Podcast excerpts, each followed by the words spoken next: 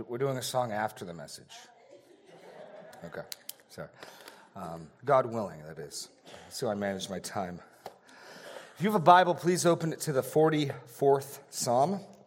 You'll find the notes of this morning's message in the bulletin. If you don't have a Bible, the text of Psalm 44 is written on the back of the insert. and as I suggested this morning, um, even as we're in our time of singing, now, this psalm, Psalm 44, is a, is a somber psalm, uh, turning on a dime from celebration to vexation. And yet, I think, very instructive for us. I'd like to begin our time by reading Psalm 44, we'll have a word of prayer, and then we'll dive in. Let's read Psalm 44. A maskil of the sons of Korah. O God, we have heard with our ears our fathers have told us what deeds you performed in their days, in the days of old. You with your own hand drove out the nations, but them you planted. You afflicted the peoples, but them you set free. For not by their own sword did they win the land, nor did their own arm save them, but your right hand and your arm and the light of your face, for you delighted in them. You are my king, O God ordained salvation for Jacob. Through you we push down our foes. Through your name we tread down those who rise up against us.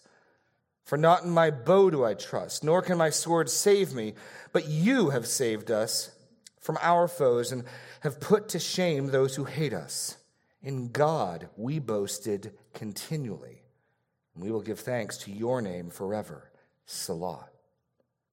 But you have rejected us and disgraced us and have not gone out with our armies. You have made us turn back from the foe, and those who hate us have gotten spoil. You have made us like sheep for slaughter and have scattered us among the nations. You have sold your people for a trifle, demanding no high price for them. You have made us the taunt of our neighbors, the derision and scorn of those around us. You have made us a byword among the nations, a laughing stock among the peoples.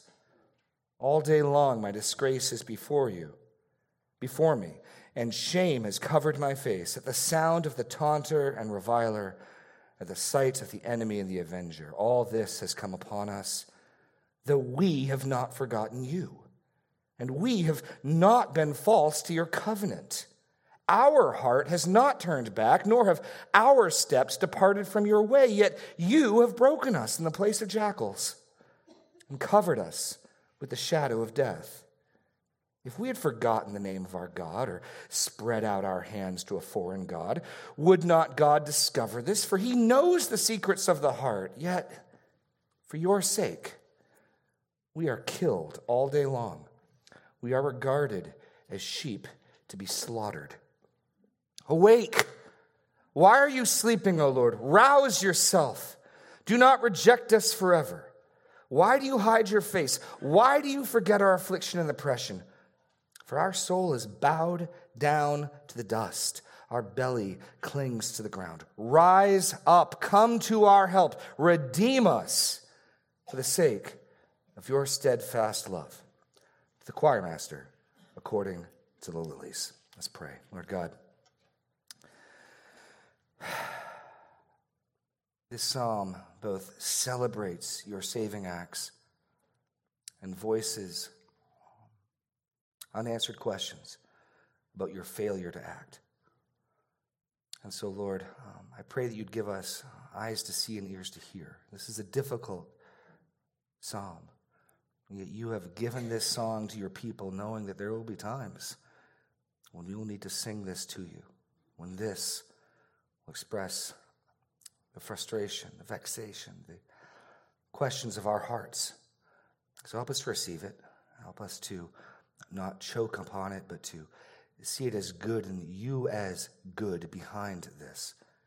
In Jesus' name we pray. Amen.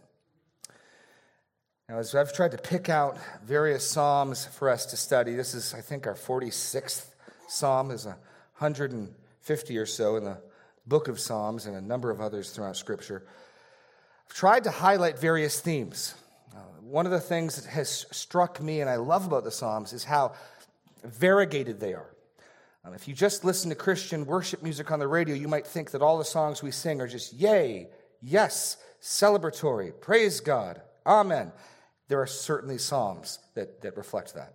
Certainly there are. There are psalms that reflect other themes as well.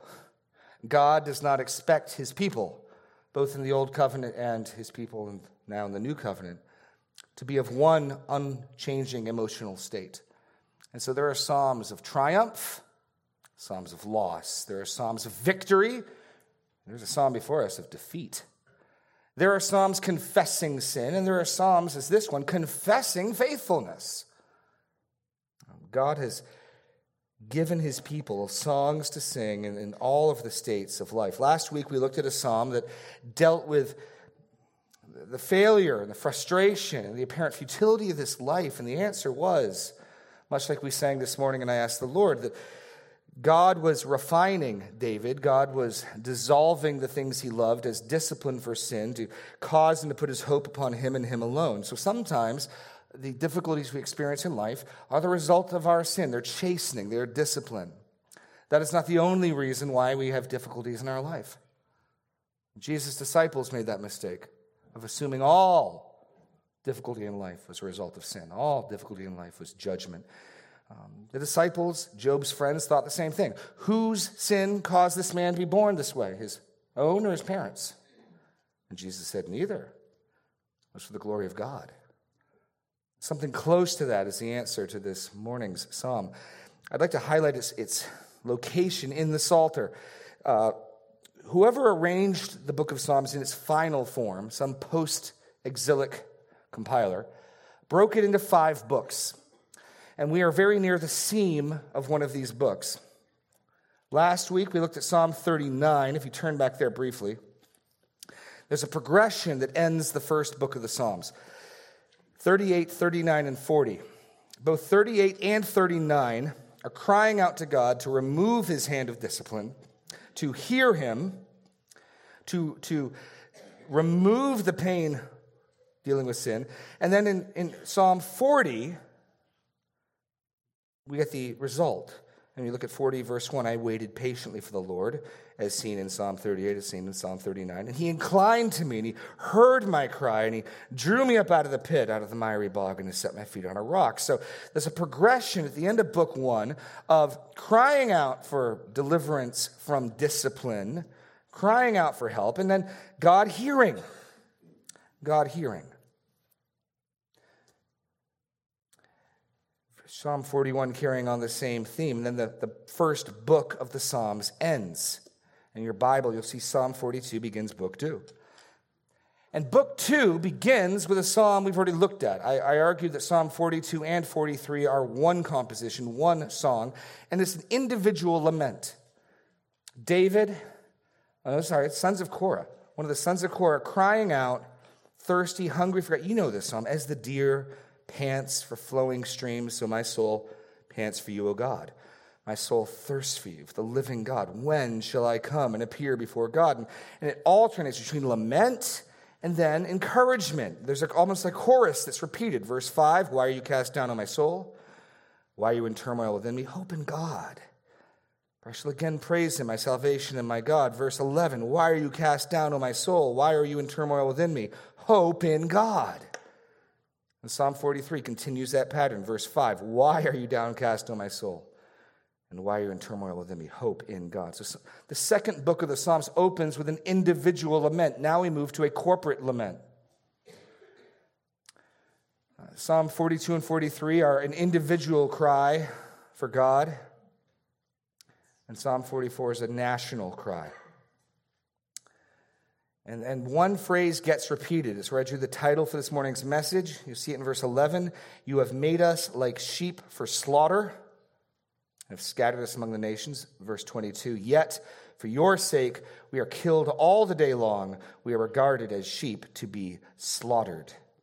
And so when things show up in repetition, um, it gives us some indication of central themes.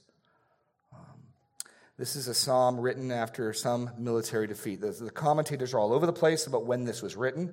Some have suggested, due to the reference to being scattered among the nations in verse 11, that this is written after the exile to Babylon. I think that's unlikely.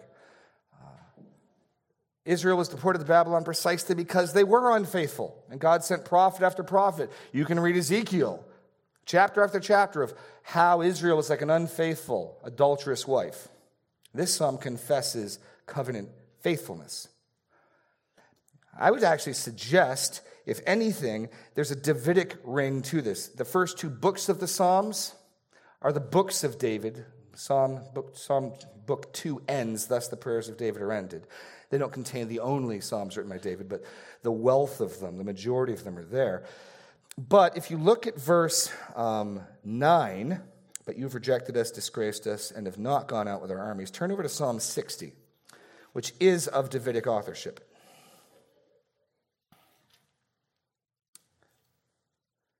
Look at Psalm 60, verse 10, a near word for word um, restatement.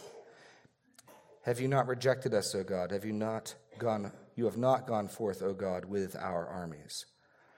So, despite David's successes, there were military defeats that David had, had happened to him that he wrote Psalms about. So we don't ultimately know when this is written in Israel's history. It could even be Davidic times. But it was a time when Israel was actually being faithful. So I tend to think it's earlier in their history because as Israel progresses, they get more and more and more unfaithful. There are a few revivals where they return to the Lord, but by and large, things get worse, not better for Israel as they progress. The other thing I want you to note is the use of pronouns. Most of the psalm is written in first person plural. Thus, verse 1 We have heard with our ears, our fathers, what deeds you performed, um, and, and so on throughout the psalm. This we, us, our, corporate speaking, which makes the few verses of first person pronouns significant. Look at verse 4 You are my king, not our king. You are my king, O God. You ordained salvation for Jacob. Verse 6 For not in my bow do I trust, nor can my sword save me, but you have saved us from our foes. It goes back to plural. Verse 15 and 16 All day long my disgrace is before me. So, at least three times in this psalm, the, the voice speaking shifts. And I don't think this is purely for flourish. I think it suggests what's referred to as antiphonal praise. Antiphonal praise is where one voice can say something and another voice can respond. And so I think this indicates some song leader, and I would suggest possibly Israel's king, sings in the first person. That would make sense given the military defeat. And it also makes the strength of verse 4 and verse 6. You are my king, O God, even stronger if it's the king himself singing this. Because Israel is a theocracy, the religious life and the political life are joined. So, whoever is leading Israel in this song, whoever is singing in the first person voice, is some sort of political religious leader, quite possibly the king himself. And so we'll move through that. But by and large, most of this song is, is sung as a corporate group. This is national defeat. Some sort of military defeat has taken place, and the nation is vexed and confused, troubled, and they sing to God those troubles. Now, the psalm itself breaks down really neatly into three sections. We've got the past, the present, and the future. Uh, in verses 1 through 8, a glorious past, as they consider God's saving deeds, his mighty works in the past. And that breaks down into the two further subsets. First, God planted Israel in the land. And now we're looking to the far past. First three verses. O God, we have heard with our ears. Our fathers have told us what deeds you performed in their days, in the days of old. You, with your own hand, drove out the nations, but them you planted. You afflicted the peoples, but them you set free. For not by their own sword did they win the land, nor did their own arm save them, but your right hand and your arm and the light of your face, for you delighted in them. Now I want you to keep your thumb here and turn over to the book of Deuteronomy, chapter 4. And keep a thumb there because we're going to go back and forth between this psalm and, and the early chapters of Deuteronomy a few times. Um, I want you to see just how well national Israel is doing in this psalm. Uh, the book of Deuteronomy is written by Moses. It's a series of his farewell sermons and addresses as Israel is on the other side of the Jordan, just getting ready to go take possession of the land under Joshua. The very taking of the land that's spoken of here, where God planted them in Israel, is just about to happen when Deuteronomy is written. I want you to see the warnings God gives Israel and how in this psalm, in Psalm 44, they're heeding them. So, Deuteronomy chapter 4, verses 9 and 10. Only take care and keep your soul diligently, lest you forget the things that your eyes have seen, and lest they depart from your heart all the days of your life. Make them known to your children and your children's children, how on the day you stood before the Lord your God at Horeb, the Lord said to me, Gather the people to me, that I may let them hear my words, so that they may learn to fear me all the days that they live on the earth, that they may teach their children so. And this has been done Psalms 44 begins confessing this multi generational faithfulness. God instructs them be careful. You don't want to forget me. You don't want to forget what I've done. So be very diligent to teach your children and have them teach their children and them teach their children. And Psalm 44 begins confessing that this has taken place successfully. Oh God, we have heard with our ears. Our fathers have told us what deeds you performed in their days. So that's good. The very thing God warned them, at least in this instance, was heeded. It's working properly. In fact, I think we'll see in Psalm 44 Israel as a theocratic nation is firing on all cylinders. Things are working properly. God planted Israel in the land. So they begin with their introduction Our fathers have told us of your deeds. Then in verse 2, the declaration. What is it God did? God gave them the land and drove out the nations. Look at verse 2. You, and just the, the, the, emphasis in the second person singular pronouns, the yous that show up in this psalm. God is getting all the credit, all the glory. You, with your own hand, drove out the nations. And in contrast to that, but them you planted. You afflicted the peoples, but them you set free. So here's a summary of the book of Joshua, the conquest of Canaan. And all glory and all credit is going to God. It wasn't, man, that Joshua was a military genius. No, they see in the deliverance and the giving of the land the work of God. God did it with his hand. He destroyed the nations with his hand and he planted Israel with his hand. He did it. He is responsible. And they sum that up in verse 3 emphatically.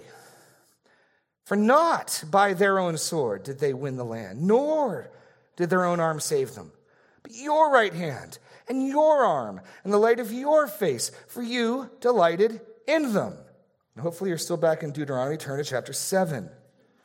This is going to link off of something God says there.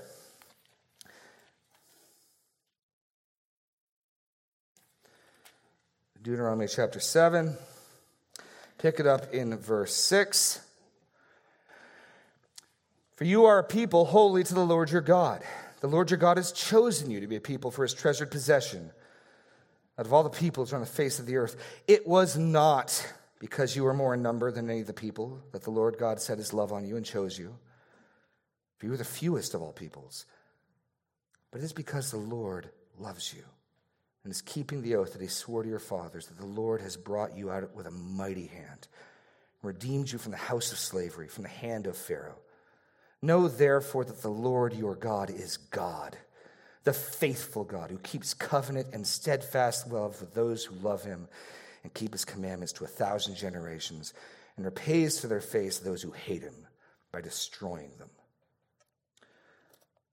So they're warned in Deuteronomy don't think this is about how great you are. Don't think that this conquest is going to be about how mighty you are.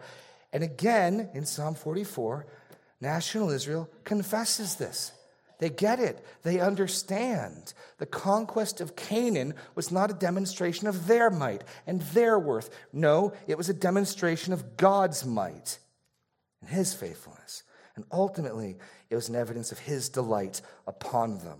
Why did this happen in the days of old? Because, verse 3 ends, you delighted in them. They positively affirm God did this. They positively deny it was not their sword. So it was God, it wasn't them. Yes, amen. Good. Let me go from the far past to the more recent past. And what we see here is first that God planted Israel in the land, second, that God prospered Israel in the land. And here, the passing of the baton takes place without faltering. They too confess the same reality. And if I'm right that this singular voice in verse 4 is the king speaking, then here you have a soloist stand up. Notice the shift from plurals to singular. You are my king. Somebody leading in the congregation stands up and affirms, God is my king. Turn to uh, Deuteronomy 17. When Israel's theocracy was working properly, there well would be a king, and that king would see himself under the ultimate kingship of God. So in Deuteronomy 17, picking it up in verse 14, when you come to the land that the Lord your God is giving you, and you possess it and dwell in it, and then say, I'll set a king over me like all the nations that are around me, you may indeed set a king over you, whom the Lord your God will choose. One from whom your brothers shall set as a king over you. You may not put a foreigner over you who is not your brother, only he must not acquire many horses for himself, or cause the people to return to Egypt in order to acquire many horses. Since the Lord has said to you, You shall not return that way again. And he shall not acquire many wives for himself, lest his heart turn away, nor shall he acquire for himself excess of silver and gold. So the king is prohibited from gathering those things that might make him put his trust in his own wealth, in his own power, in his own political alliances. Why? So that he would trust in God. What is he to do? And when he sits on the throne of the kingdom, he shall write for himself a book, in a book, a copy of the law, approved by the Levitical priests. And it shall be with him, and he shall read it all the days of his life, that he may learn to fear the Lord his God. So the kings of Israel were supposed to have their own handwritten copy of the law. The Levitical priests had to check, verify, and that became their daily Bible for reading.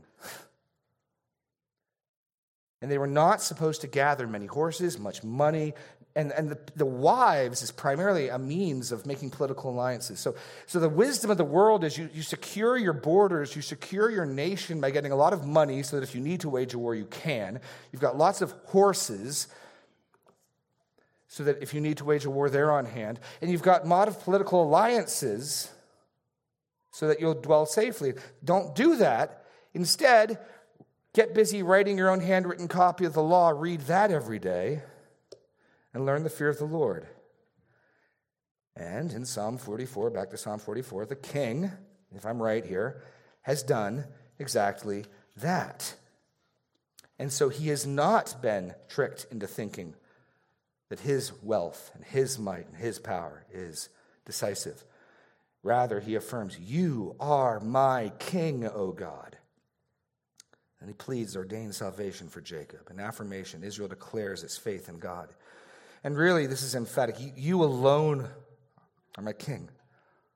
And then the people, I think, respond to this. Through you, we push down our foes. The king's not getting the glory for any past military defeats, God is. It's the exact same logic of the first section. Through you, we push down our foes. Through your name, we tread down those who rise up against us. To which the soloist rises again. For not in my bow do I trust, nor can my sword save me, but you have saved us, the people now responding again, from all our foes, and have put to shame those who hate us. In God we have boasted continually. We will give thanks to your name forever. Selah. So, first, the affirmation Israel declares its faith in God. Second, explanation. Israel's victorious through trust in God. They get it. The only reason we are successful in any of our military endeavors is because we are trusting in you, because you are fighting for us, because you are putting our enemies to shame. They get it. It's great. There's no confusion. Later, Israel, if we can just send down and make an alliance with Pharaoh and we can send some messengers down there and he might help us out, then maybe we can handle this. No, they get it. God and God alone, their trust in him is what gives them victory. And they confirmed this through their praise. Israel boasts in God for his deliverance. Now, that's similar to a psalm we looked at just a few weeks ago, Psalm 34. Remember a psalm where David is celebrating a victory? God delivered him from Abimelech at Gath. And he says, I will praise, and those who are humble will join with me in my boast. He says in Psalm 34, um, verse 2, My soul makes its boast in the Lord. Let the humble hear and be glad. And here, these people are boasting in God continually. We will give thanks to your name forever. Selah. And if the psalm had ended just there, at verse 8, we would think, what a triumphant, majestic, wonderful confession of faith and faithfulness. What a wonderful psalm confessing God's greatness and power. But of course, the psalm does not end here. In many respects, this setup sets the contrast up. There's a selah, probably meaning pause, meditation, and then a strong adversative but or yet begins section two. So we move from the glorious past to a disastrous present. Disastrous present. And again, God is seen as responsible. I want to read a quote from a commentator. This strong view of God, just as strong, in fact, as the view expressed in the opening section, Israel's troubles are not the result of a weak God, unable to cope with the superior threats of the enemy. God is entirely able to deliver and save his people. That's why the suffering that the believing community experiences is such a dilemma. The problem is not a lack of power, but why God has failed to act. See, the same you, you, you is credited to God here. Sometimes when we try to wrestle with failure in life, we're tempted to try to let God off the hook. God does the nice things, and the bad things, well, that was Satan. Or that was free will. Or that was, um, I don't even, we can come up with so many different excuses. And again and again, that is not where people find their hope. These people are suffering, they are confused. They're not confused about the sovereignty of God. They're not confused about God's power and his plan. No, you have rejected and disgraced us. Verse 10, you have made us turn back. Verse 11, you have made us like sheep for the slaughter. Verse 12, you have sold your people for a trifle. Verse 13, you have made us the taunt. Verse 14, you have made us a byword. There is absolutely no confusion, both on Israel's king and Israel nationally, who is ultimately responsible for this military defeat and failure. None. That is not the way they ease the difficulty of suffering and failure. And I would encourage you, settle that in your mind. Either God is sovereign or he's not in control at all. A God who is only sort of in control is no hope whatsoever. A quote the late and great R.C. Sproul, if there's a single maverick molecule in the universe, and what he means, is if there's a single molecule in the universe that is not directly under God's control, how do we know that is not the molecule that prevents Jesus from returning? See, God can only predict the future if he's in control of all of what takes place. If there are portions of what God uh, if there are portions of what goes on in this world God is not in control of, He literally is not controlling, those may be the things that thwart His purposes.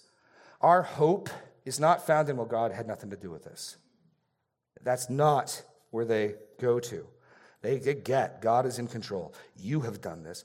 And they start to list what God has done. So, point A, what God has done is painfully clear. What God has done is painfully clear. He begins by recounting the military defeat. He has not fought for them, causing them defeat. You have rejected us. You have disgraced us. You have not gone out with our armies. You have made us turn back from the foe. Those who hate us have gotten spoil. So he has not fought with them, causing them defeat. This then, of course, leads to them being slaughtered, scattered, and sold as a trifle. Strong language. You have made us like sheep for slaughter. Of course, Israel in their worship of the living God were slaughtering sheep regularly, especially at Passover time. And so the picture of weak, helpless sheep being herded up, lined up, being killed is, is common and in their minds. That's what you've made us into that helpless, that weak, that pathetic. You have sold your people for a trifle. That, that again is an expression used in the law in Deuteronomy 32 30 to describe what God did to the other nations. Listen to Deuteronomy 32 30. Speaking, how could one have chased a thousand and two put 10,000 to flight unless their rock had sold them? The Lord had given them up. Book of Judges describing how um, God gave his people over to servitude to the Philistines uses that same expression twice. God sold them to the Philistine. So they were God's. God possessed them, and God's apparently given them to somebody else. And worse yet, they don't see what God's gotten out of it. It's one thing to, to be given up for a mighty cause, but they're vexed doubly so, not just because God has sold them, but He's sold them for a trifle. He's treated them, in other words, lightly. It does not look as though you treasure us, Lord, they're saying. It looks as though you regard us lightly. You've sold us for no high price. Which leads, I think, to the most painful part not just the defeat and the slaughter, but the taunting and the shame. You have made us the taunt of our neighbors, the derision and scorn of those around us. You have made us a byword among the nations, a laughing stock among the peoples. And the king speaks again, I believe. All day long, my disgrace is before me, and my shame has covered my face at the sound of the taunter and reviler, at the sight of the enemy and the avenger. We just celebrated the, um, the anniversary of D Day, the decisive um, battle that changed the course of World War II. Just imagine for a moment how disillusioned, confused, and vexed would the Allied forces be had they lost World War II. We, we were on the right side. We were fighting for what was right. God, what happened? Something like that has happened here. Some completely unexpected defeat, because up until this point, we've got one further out, don't we? The out would be maybe they sinned. You remember in the conquest of uh, Canaan? Achan takes some of the spoils from Jericho. Jericho is meant to be entirely devoted to destruction. No one's supposed to take any spoils of war, but Achan takes a cloak, some silver from Shinar, and he buries them, and then they lose the next battle. And the people are vexed. Joshua is vexed. Lord, what gives? What goes on? And the Lord's answer there's sin in the camp. And up until this point in the psalm, that might be the way out. And so we might be tempted to think, ah, ah you're unaware of it, but there's some sin taking place. That's why you have experienced this judgment. But that's not the case. This psalm will not give us that out. Because we move on now, point B. Why God has done it is provokingly unclear. The real difficulty of this psalm is the double whammy of what God has done and the inexplicable nature of why on earth has he done it. All this has come upon us, though we have not forsaken you, forgotten you. We have not been false to your covenant. Our heart has not turned back, nor are our steps departed from your way. Yet you have broken us in the place of jackals and covered us with the shadow of death. If we had forgotten the name of our God or spread our hands to a foreign God, would not God discover this? For he knows the secrets of the hearts. Yet for your sake we are killed all the day long. We are guarded as sheep to be slaughtered. This is really the shocking, most shocking part of the psalm. So shocking, in fact, that some people don't even believe it. One or two commentators um, think Israel's lying here. I, I don't think that works for a number of reasons, least of which then the scripture's lying. But we'll see, I think, ultimately by Paul's citation of verse 22 that no, they're, they're being honest. We're not going to we're not going to ease the dilemma by saying, no, no, there's secret sin. Be, be wary. If you're doing that, you're following the steps of Job's friends, the disciples. They insist, just like Job, they're innocent. Not ultimately sinless, but they've been covenantally faithful. So let's take a look. They had not forgotten God his covenant. Deuteronomy 4:23 warns them not to do that, and they haven't. It warns them that God will, you know, judge them if they forget the covenant, but they have not. Deuteronomy 4:23 says, "Take care lest you forget the covenant of the Lord your God which he made with you, and make a carved image, the form of anything that the Lord your God has forbidden, for the Lord your God is a consuming fire, a jealous God." And they say, "We haven't. We have not forgotten you. We have not been false to your covenant." They had not forgotten God or his covenant. Second, they had not departed in thought or deed. So they've been loyal, they've been obedient and faithful. Look at verse 18. Our heart has not turned back, nor have our steps departed. And by speaking to heart and steps, they're speaking of the inward man and the outward actions. And there's been a uniform faithfulness to God. Our heart has not turned back, nor have our steps departed from your way. Job makes a similar protestation in Job 31 7. If my steps had turned aside from the way and my heart had gone after my eyes, if any spot has struck my hands, then he says God would be right in judging me. Israel is confessing, we, we've remembered you, we've remembered your covenant. Our heart has not turned aside, our steps have not departed from your way. Yet you've broken us in the place of jackals, covered us with the shadow of death. They have been broken and covered in death's shadow. Now, that phrase, a place of jackals, is a picture of desolation. Uh, it shows up a couple times in the Old Testament. I'll give you one example in, in Isaiah. Um, in Isaiah 40, 34 13, thorns shall grow over its strongholds, nettles and thistles in its fortresses. It shall be a haunt of jackals, an abode of ostriches. What they're saying is this God, you have crushed us and you've done it in a desolate place. And it's just adding things to be more difficult.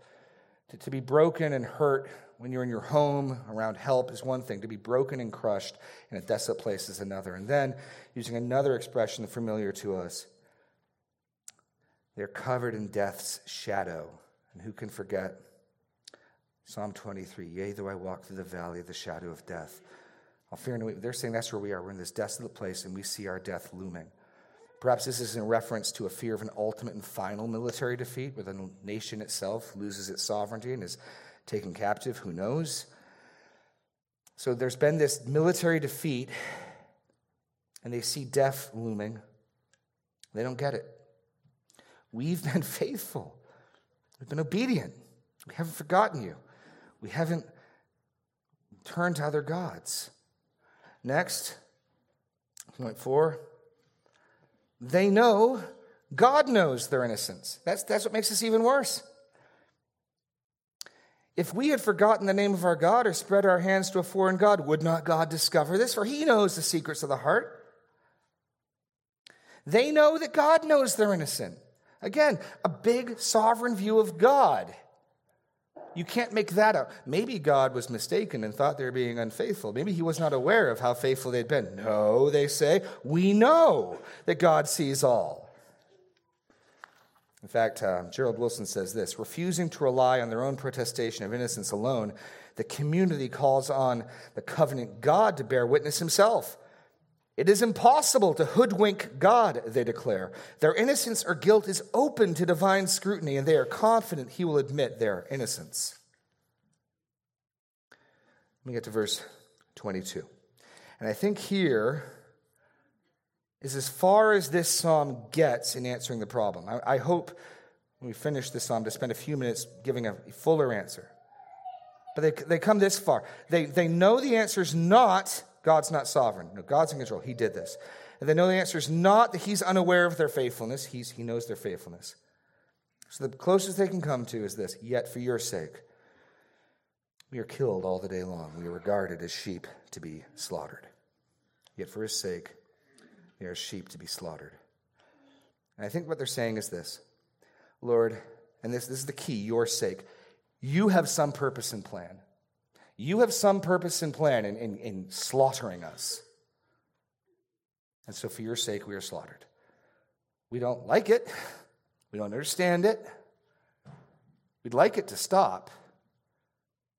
But we see this is your will. You have a purpose and a plan. For your sake, this is happening. It is not meaningless. I want to read a further quote from Wilson. Without this anguished acknowledgement, we would be tempted to spend our time criticizing the lack of self awareness that stands behind the community's naive and misguided attempt to claim innocence. For we would like to prove them guilty so as not to have to accept as our own the recognition that to be chosen by God entails undeserved suffering. Let me take what he just said and say that a little differently. We are tempted, he's saying, to think they're naive, they're unaware of their sin, because then we can tell ourselves God doesn't do stuff like this to them and he won't do stuff like this to me. Looking that in the face is difficult. We're tempted, he says, to do that. But this, this confession makes it clear we can't do that. Because what they are saying, and I'll get back to my quote, this is at the core of what Israel is saying in verse 22. They are saying, We are innocent, faithful to you alone, and yet we're becoming martyrs for your sake. They don't know why, but it's according to God's will.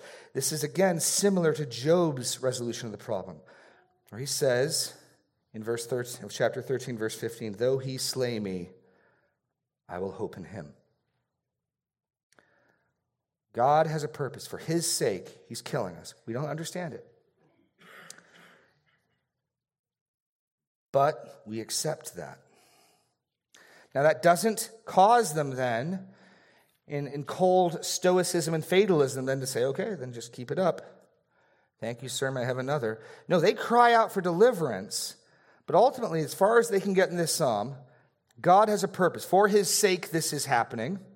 It looks as though he's selling us cheaply. It looks as though he's abandoned us. And then they close with a desperate plea, a desperate plea to the future, looking to the future. Awake. Why are you sleeping, O Lord? Rouse yourself. Do not reject us forever. Why do you hide your face? Why do you forget our affliction and oppression? For our soul is bowed down in the dust, our belly clings to the ground. Rise up, come to our help. Redeem us for the sake of your steadfast love. So I want to make another point here. Understanding and accepting and believing in the sovereignty of God over all things. That God is sovereign over military defeat. That God is sovereign over sickness and disease. That God is sovereign over life and death. Does not and ought not to lead us to some cold fatalism. Whatever will be, will be. This psalm, I want you to see this. You did this. You did this. You did this. You did this. and yet feeling free to cry out as his children, Daddy, please make it stop. Look at the boldness. Awake! Why are you sleeping, O Lord? Rouse yourself. Do not reject this forever. They can, in one song, absolutely affirm the Lord has done this. We don't understand why he has done this. God Wake up and pay attention. Now, of course, they're not saying God is sleeping, sleeping. It's, it's a metaphor for, for turn your ear and your eye to us, attend to us. Point A, rouse yourself, accept us, attend to us, pay attention to us, in other words. Next, point B, remember us. Why do you hide your face? Why do you forget our affliction and oppression is, of course, a play. We haven't forgotten you, Lord. Don't forget us. Remember our suffering. Remember our affliction. And that verse, our soul is bowed down in the dust, our belly clinging to the ground. This is a vivid picture of the humiliation of defeat. In fact, when Joshua, in the conquest of Canaan, defeat, defeated a number of the little kinglets in, in Canaan, I say kinglets because they're just city rulers. They have walled cities that they rule. Listen to what Joshua did to them. Joshua 10, 24 to 26. When those when they brought those kings out to Joshua, Joshua summoned all the men of Israel and said to the chiefs of the men of war who had gone with him, Come near, put your feet on the necks of these kings. They came near and put their feet on their necks. Joshua said to them, Do not be afraid or dismayed, be strong and courageous, for thus the Lord will do to all your enemies against whom you fight. So, this is a vivid picture of humiliation and defeat. Here was a once mighty ruler and king, and you've got your foot on his neck. He's in the dust. And something like that is being alluded to. Our soul is bowed down to the dust, our belly clings to the dust.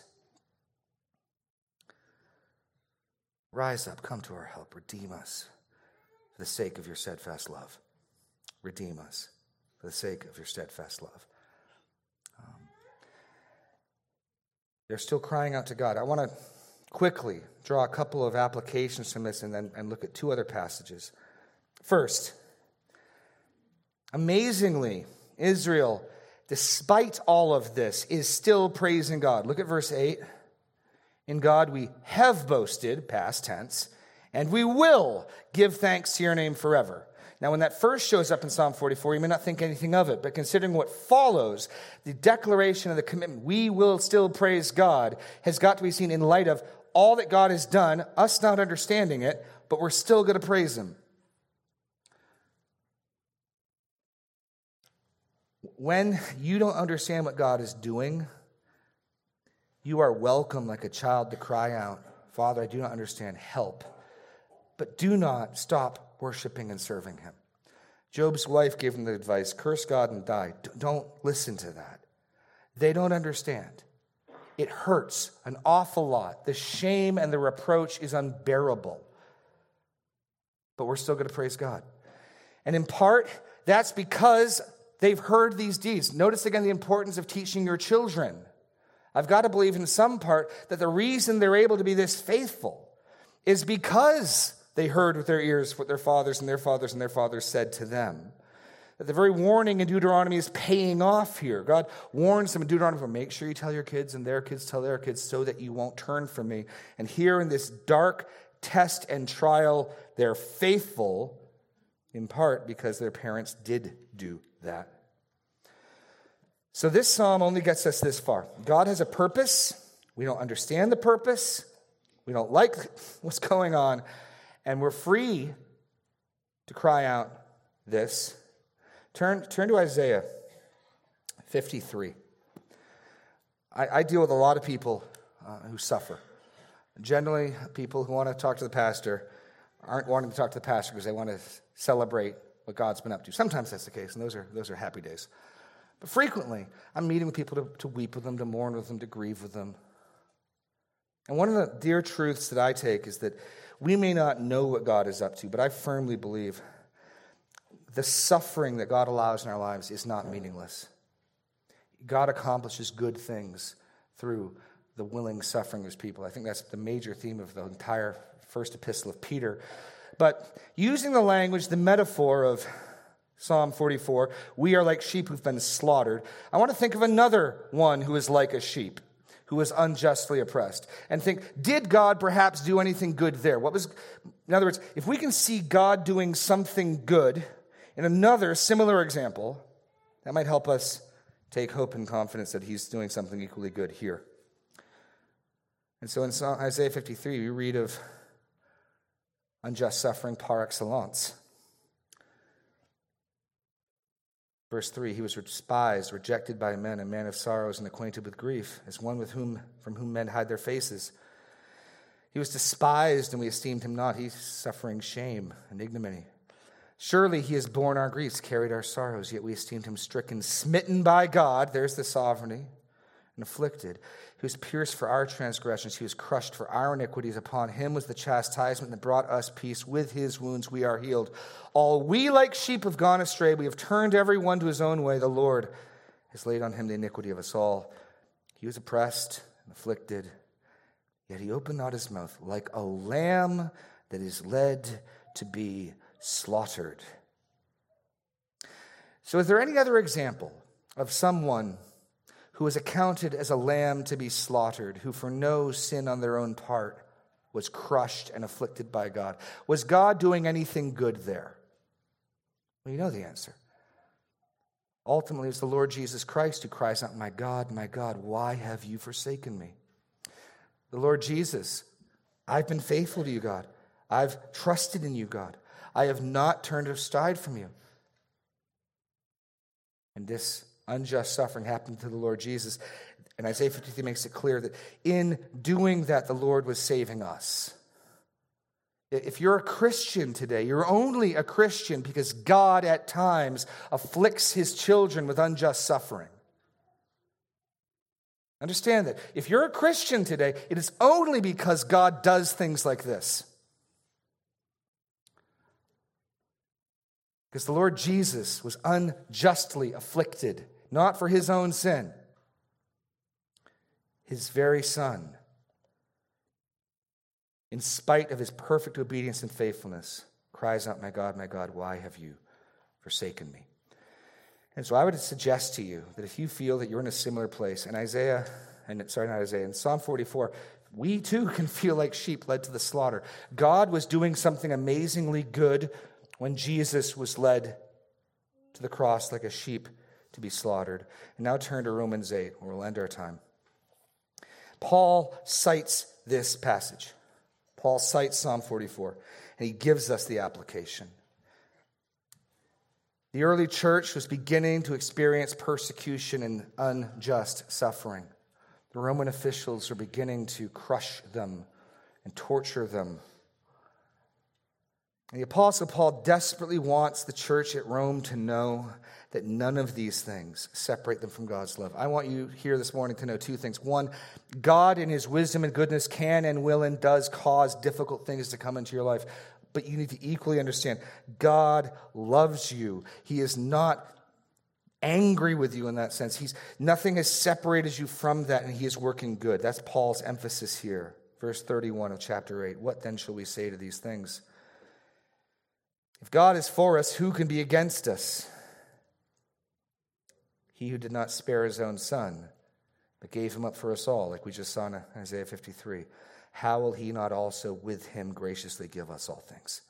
Who shall bring any charge against God's elect? It's God who justifies. Who is to condemn? Christ Jesus is the one who died. More than that, who's raised, who's at the right hand of God, who indeed is interceding for us. Who shall separate us from the love of Christ. Shall tribulation, now unpack those words. Tribulation. What did tribulation look under Nero and Caesar? Or persecution, or famine, or nakedness, or danger, or sword. We can fly through that list. That's precisely the type of stuff Psalm 44 is talking about, which is why I think he quotes it right here. As it is written, For your sake we are being killed all the day long. We were regarded as sheep to be slaughtered. Paul quoting that here, and I think confirming my reading of it, is yes, God loves you and He's redeemed you and He sent His Son for you. And yes, you may be being faithful, and these things may and will come into your life. Understand they do not put the slightest chink. There's no daylight coming between you and God and His commitment for you his love for you. No, verse 37. In all these things we are more than conquerors. For his sake, these things are happening, and ultimately, his plan and his purpose for his sake is our ultimate conquering and triumph. For I am sure that neither death, nor life, nor angels, nor rulers, nor things present, nor things to come, nor powers, nor height, nor depth, nor anything else in all of creation will be able to separate us from the love of God in Christ Jesus our Lord. So these things can happen. Do not take hope in the lie that says God only does the nice things, and when bad things happen, that was the devil, that was God being a gentleman, staying hands off. But also, do not be tempted to think, in light of that, that God is harsh, uncaring, unloving. We're told to look again and again to his son.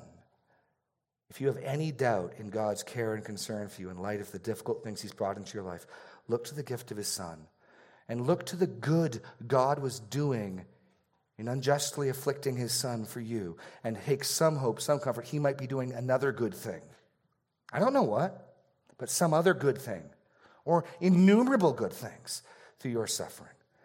At the end of the day, our hope is not in our own strength and might, but in His grace and mercy. Though he slay me, yet I will praise him. We're going to sing our closing song. I know it's late, but we need to sing our closing song. He will hold me fast. We need to respond. It's, it's okay to be confused. It's okay to be hurting. It's okay not to understand. Let us praise him still. Please stand as the worship team comes up.